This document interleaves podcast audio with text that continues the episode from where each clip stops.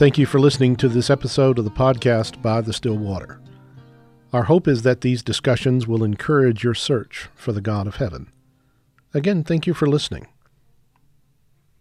Which way is up? That seems like a simple question, but we can be mistaken, and when that happens, it can be deadly.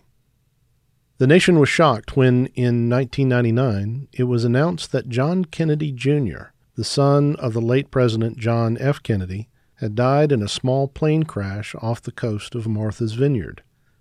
Also killed in the crash were his wife Carolyn and sister in law Lauren Bessette. In a family that had seen more than its share of tragedy, this seemed especially cruel. Because of the high profile of those involved, questions arose about foul play. But as the investigation continued, a very familiar pattern arose. John Kennedy was a fairly new pilot, with less than 400 hours of total flight time and less than a 100 hours of night flying. The weather conditions were not stormy, but a haze layer caused the young pilot to lose sight of the horizon. Unfamiliar with these conditions, Kennedy began relying on his ears his sense of balance, if you would, for the directions of up and down. Because of the darkness and the motion of the plane, his ears lied to him. This condition is known as spatial disorientation, and inexperienced pilots are the ones most prone to it. In the case of Kennedy, his ears were telling him one thing, while the plane's instruments were telling him something else. In his confusion, he lost control of the plane and it crashed into the sea. In basic flight training, beginning pilots are told about spatial orientation and how deadly it can be. Most new pilots snicker and say, oh, that could never happen to me. That is why the Federal Aviation Administration has a simple device. A few minutes in this device does three things. First, you are convinced your ears can deceive you. Second, it will help you trust your instruments. And third, it will most likely make you very motion sick. We can be deceived about which way is up and which way is down. We can also be deceived about what is right and what is wrong. We have talked in previous podcasts that some of the Psalms were intended as teaching tools. These were songs that could be sung and remembered. They talked about important principles or history. The power of teaching this way can be seen in the advertising jingles that we remember decades after the commercials stopped running. Psalm 73 is just such a teaching psalm. It teaches an important lesson by telling a personal story. The author of this song was someone named Asaph. We don't know much about Asaph except he lived in the time of King David and his son Solomon. The psalm begins with this statement God is so good to Israel to those whose hearts are pure. But I almost slipped and lost my balance. I almost fell into sin. Many of the best lessons in life begin with the teacher saying, Years ago, I almost made a terrible mistake. This psalm begins with an acknowledgement of the goodness of God, but then says, I almost lost everything. Now the author has my undivided attention because he has experienced this and knows what he is talking about. He says, I saw that the wicked people were successful, and I became jealous of those proud people. When someone is hungry, it is hard not to imagine them being emotional about seeing people with so much food to eat they are obese. How could they get food and I don't have enough? How can that group of people over there not be suffering from hunger and all the problems and pains that go with being poor? Well, on the surface, the answer is they are immoral and have no regard for God. They are rich and well fed because they are willing to practice evil. They have healthy bodies and even seem to have a death that is less troublesome. Asaph describes what he sees and how it makes him feel. If we look at the world we live in, this all sounds very familiar. Who drives the fancy cars when ours are broken down or falling apart? The criminals. Who lives in a fancy house when we are struggling to pay the rent? Those that are corrupt. who has their picture on TV or on magazine covers, who is not afraid of the police, who has the fancy boats or jet airplanes, who brags that they are too rich or too powerful to be afraid of anything or anyone. They don't have problems or worries. They have more than enough to eat. They spend their time dreaming up new ways to be immoral. They brag about what they have done and laugh when someone questions if it was the right way to act. But all of this would have been very familiar to Asaph. Why? There is a basic principle found throughout the Bible. In simple terms, that principle is that people are people. We may move faster today, but the reasons we move are the same. We may have bigger houses today, but the reasons for having a house or a house that is fancier than your neighbor's is still the same. Criminals still brag. The corrupt still steal. Those that are trying to do what is right still struggle with the question why do evil people have such an easy life? But this psalm, and the lesson Asaph wants us to learn, is not really about economics, the cult of fame, or power politics. This psalm is addressing what goes on inside our mind and our heart. Look how the dialogue continues. They think they are gods.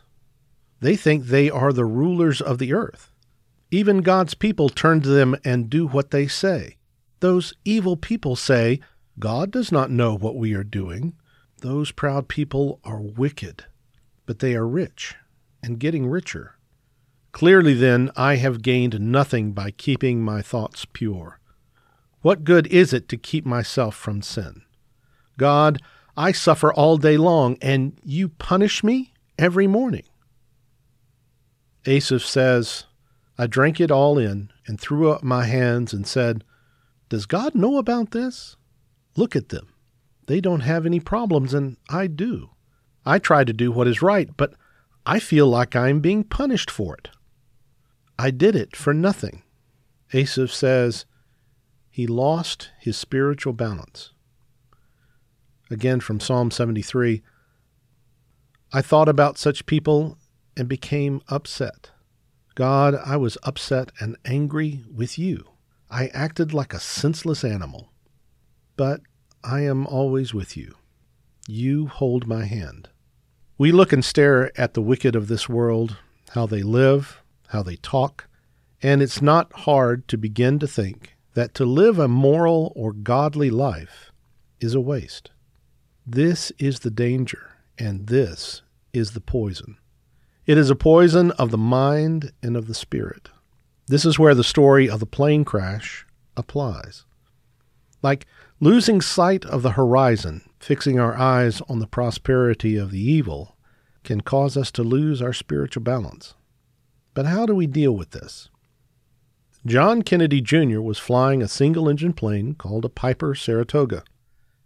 In this plane, right in the middle of his instrument panel, was a device called an artificial horizon. It could have been the source of life saving information. It told him if the wings were level, if he was climbing, or if the plane was in a dive, or turning left or right.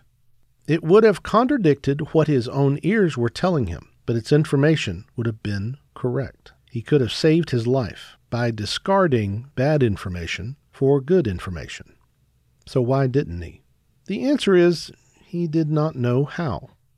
He was not instrument rated, that is, the level where a pilot learns to use and, most importantly, trust his instruments over his ears. We look at the world through eyes untrained to discern what is genuine and what is an illusion. We see the immoral and criminal and think what we see is happiness and the right way to go. But that is just bad information. If that is bad information, how do we get good information? The kind that can save our life. I tried hard to understand all this, but it was too hard for me. But then, God, I went to your temple, and I understood what will happen to the wicked. Asaph tells us he turned back and remembered to put God back in the forefront of his vision. Like the instrument that gives accurate and life saving data, God says, what they are doing will be their downfall. Watch as the wicked crash and burn.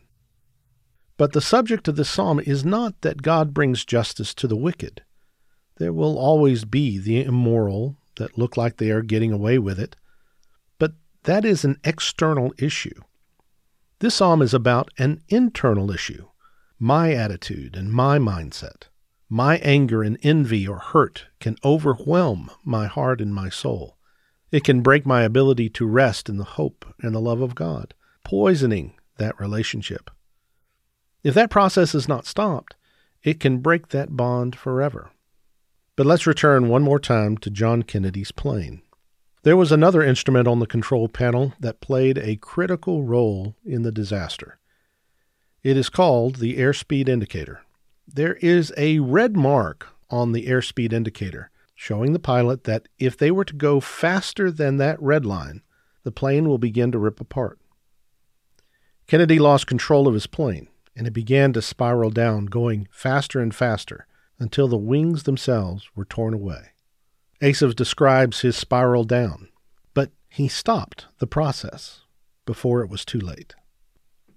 I acted like a senseless animal, but I am always with you. You hold my hand, you lead me and give me good advice, and later you will lead me to glory. In heaven, God, I have only you, and if I am with you, what on earth could I want? Maybe my mind and body will become weak, but God is my source of strength. He is mine forever. People who leave you will be lost. You will destroy all who are not faithful to you. But as for me, all I need is to be close to God. I have made the Lord God my place of safety, and God, I will tell about all that you have done. A principle that is found in many places in the Bible is that we are not static. Our life values, morals, goals, priorities can and do change. Even more terrifying is that immorality is progressive. It changes us over time, pushing us further and further away from God.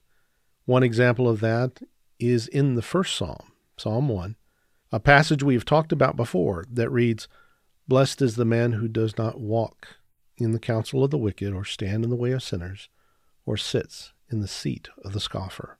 Notice the progression walk, stands, sits.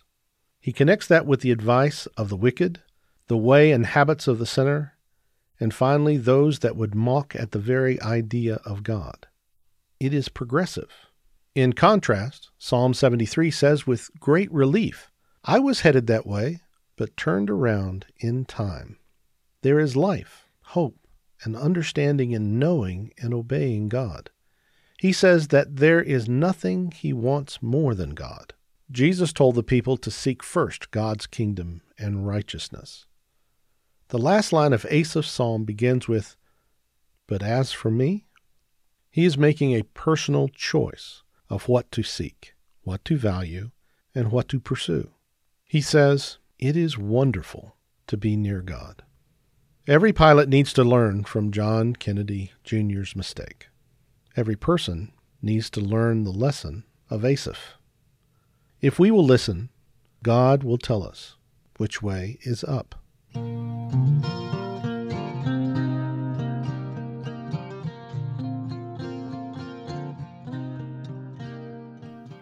Thank you for listening to this episode of By the Still Water. It is our desire that these messages reflect the true Word of God. If you would like to reach us, you can reach us by email at bythestillwater2024 at gmail.com. You can also find us on Facebook at By the Still Water Podcast. Please consider subscribing. This will alert you to new episodes when they are made available. Again, thank you for listening.